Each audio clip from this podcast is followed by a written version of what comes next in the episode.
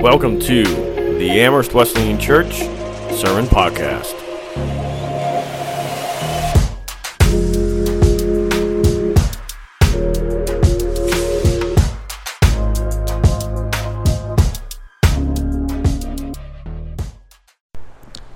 Well, I don't know about you folks, but I hate shopping.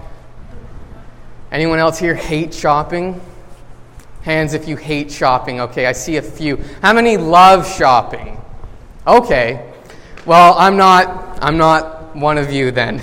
Those of you who said I hate shopping, we can hang out, we can chat. Uh, I hate shopping. I don't like shopping. I don't like going to stores. Never have. It has nothing to do with the COVID stuff, nothing about wearing a mask while I'm in a store. Even before all that was going on, I did not like shopping. Anytime Olivia and I go out shopping together, well, let's just say it gets interesting. Olivia would be the type that would love to shop, and I'm the type that hates to shop oftentimes I'll just sit out in the car and say, No, you go in and, and you take care of the grocery list, and you go in and, and you get that item we talked about. I'll just sit out here, close my eyes. I don't want to go in there. I don't like shopping. But anytime we're in a store together and we are doing the shopping together, uh, I will look at the price tags first. And oftentimes I will say, Nope, I don't want that. Nope, we're not getting that. I am not willing to pay that price. Now, in life, everything has a price, everything has a cost. Whether that be your groceries, or whether that be your bills, or whether that be gas in the car, whether that be a trip or a vacation. Not just money, though. Everything has a cost, whether it be your time, whether it be your energy, whether it be your values, and so on. Everything in life has a price tag. It might be a financial price tag, or it might be a price tag of some other kind. But everything in life has a price, and the question we have to ask is are we willing to pay that price? When I go shopping, usually the answer is no, I'm not. But for other things, we have to ask are we willing to pay the price. Following Jesus has a price associated with it. If you turn in your Bibles to Matthew chapter 19, starting in verse 16, that is where we're going to be looking today. So if you have a Bible or if you have the Bible app, you can follow along with me there. Matthew chapter 19. Matthew is one of the four Gospels. You'll find it at the very beginning of the New Testament, so the back of the book almost, maybe three quarters of the way. Uh, just a little context before we jump in. So, Jesus is teaching at this point in time. He's doing some teaching with all these crowds and all these different groups of people. He's teaching about different various things. And then he gets to the point in his teaching where he's almost doing a Q&A session, you could call it. And so the Pharisees, they're coming up to him, they're asking him questions about marriage, and people are asking him about who is the greatest, and people are asking him questions about children and parenting and so on. And then we get to where we're looking at this morning, starting in verse 16, and this is the story of the rich young ruler. He has a question for Jesus, too. Now, a man came up to Jesus and asked, Teacher, what good thing must I do? to get eternal life. Why do you ask me about what is good? Jesus replied. There is only one who is good.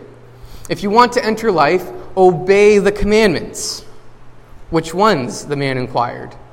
Jesus replied, Do not murder, do not commit adultery, do not steal, do not give false testimony, honor your father and mother, and love your neighbor as yourself. All these I have kept, the young man said.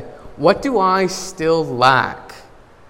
Jesus answered, If you want to be perfect, go and sell your possessions and give to the poor, and you will have treasure in heaven. Then come, follow me. When the young man heard this, he went away sad because he had great wealth.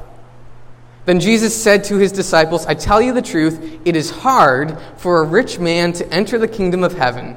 Again, I tell you, it is easier for a camel to go through the eye of a needle than for a rich man to enter the kingdom of God. When the disciples heard this, they were greatly astonished and asked, Who then can be saved? Jesus looked at them and said, With man, this is impossible, but with God, all things are possible. Peter answered him, We have left everything to follow you. What then will there be for us? Jesus said to them, I tell you the truth, at the renewal of all things, when the Son of Man sits on his glorious throne, you who have followed me will also sit on twelve thrones, judging the twelve tribes of Israel. And everyone who has left houses or brothers or sisters or father or mother or children or fields for my sake will receive a hundred times as much and will inherit eternal life. So, this is our scripture this morning, and what we're going to do is we're just going to take a deep dive into what this section of scripture has to teach us today about the price or the cost of following Jesus. So, like I said, Jesus is teaching the crowds, he's doing this Q&A, and this rich young guy comes up to Jesus with this question Teacher, what good thing must I do to get eternal life? This is a question that I think we all ask at some point in our life, regardless of where we come from, regardless of our religious background, regardless of what our family upbringing's about. You see, we are all conscience, conscious of our own mortality. We understand that death is an inevitable thing that none of us here can avoid. It's going to come at some point. Death comes to all, as they say. It's an inescapable experience. As a pastor, I've frequently had the privilege and opportunity to conduct different funerals over the years. And I'm always struck, every single time I do one, at the shortness and the frailty of life. Death comes to all. Life is short. And we all grapple with this question of is there life beyond the grave? And if so, how do I get there? What must I do? This is exactly what the rich young man is asking Jesus. What must I do to get into the next life? Now, Jesus gives his first answer, but there's a distinction. Because Jesus doesn't quite answer this question right away. He says, if you want to enter life, then follow the Ten Commandments, basically, is what he says. Jesus lists different commandments from uh, the, the law of Moses and says, well, just do that, and you'll have a good life, and, and you'll be all right. You'll be all set. But the rich young man somehow understands that doing so is just not enough.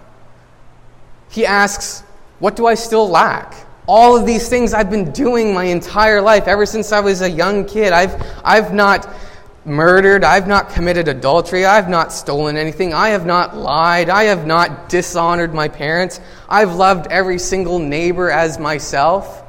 And you got to be thinking, whoa, like this rich young guy, he's pretty moral. He's pretty upstanding. I, I wish I could be a little more like him. There's times where I know I've fallen short of these laws, and yet this guy's like, I've done it, I've met it, but I'm still lacking something. This is where Jesus goes and gives some more instruction. You see, morality is just not enough. It's a widely held belief in the Christian church that you don't get saved based on your good works or on your morality. Just because you're a good person does not mean you just get to go to heaven someday at the end of your life. So, this rich young guy, he was morally perfect, probably more than any of us in this room. But at the end of the day, he knows it's not enough and asks, What do I still lack? So, Jesus then goes on and gives a second answer. He says, Go, sell your possessions, and give to the poor now, I've heard this specific verse preached on many times by other pastors, and typically it's used as a well, you shouldn't have any money, give away all your money. Um, That's, that's the bottom line of this story. There's some truth in that, but I think it's a little broader than that. I think what Jesus is trying to get at is the heart of this specific person. For this rich young guy, he was attached to his wealth. If he wasn't, he wouldn't have gone away sad, but we know he was attached to his wealth. But we can look at this as Jesus saying, You need to give up the thing that you're attached to most. You need to give up the thing that is a hindrance to your relationship with me. You need to pay the price if you want to follow me by giving up that which is in the way of our relationship. Every now and then I hear people ask this question to me. They say, Well, can I still be a Christian and fill in the blank? It could be anything. Can I be a Christian and still drink alcohol? Can I be a Christian and own a social media account? Can I be a Christian and own a fancy car? Can I be a Christian and own property? Can I be a Christian and not have to quit my job? Can I be a Christian and fill in the blank?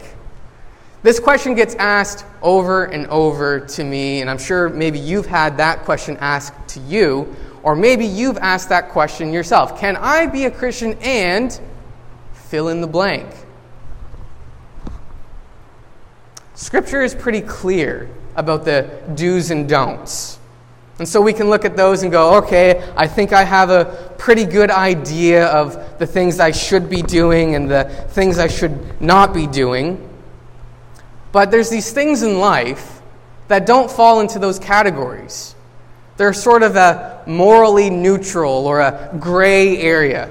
Some things are black and white, but not everything is. Some things are these gray things.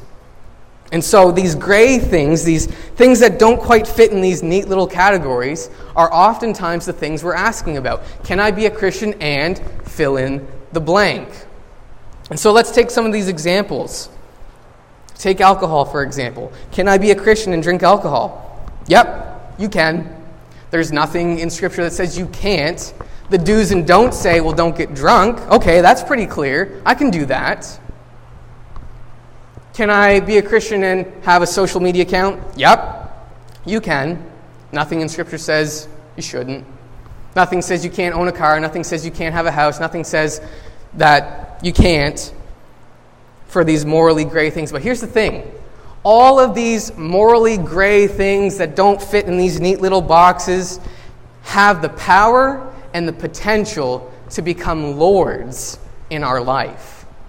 For this rich young ruler, his Lord was his wealth. And Jesus knew that.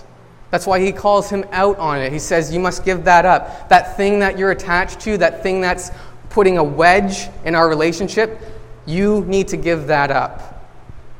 And so this morning, maybe you're here and you're thinking, Hmm, I've got some stuff in my life that's not intrinsically evil or bad not intrinsically good either, just sort of neutral.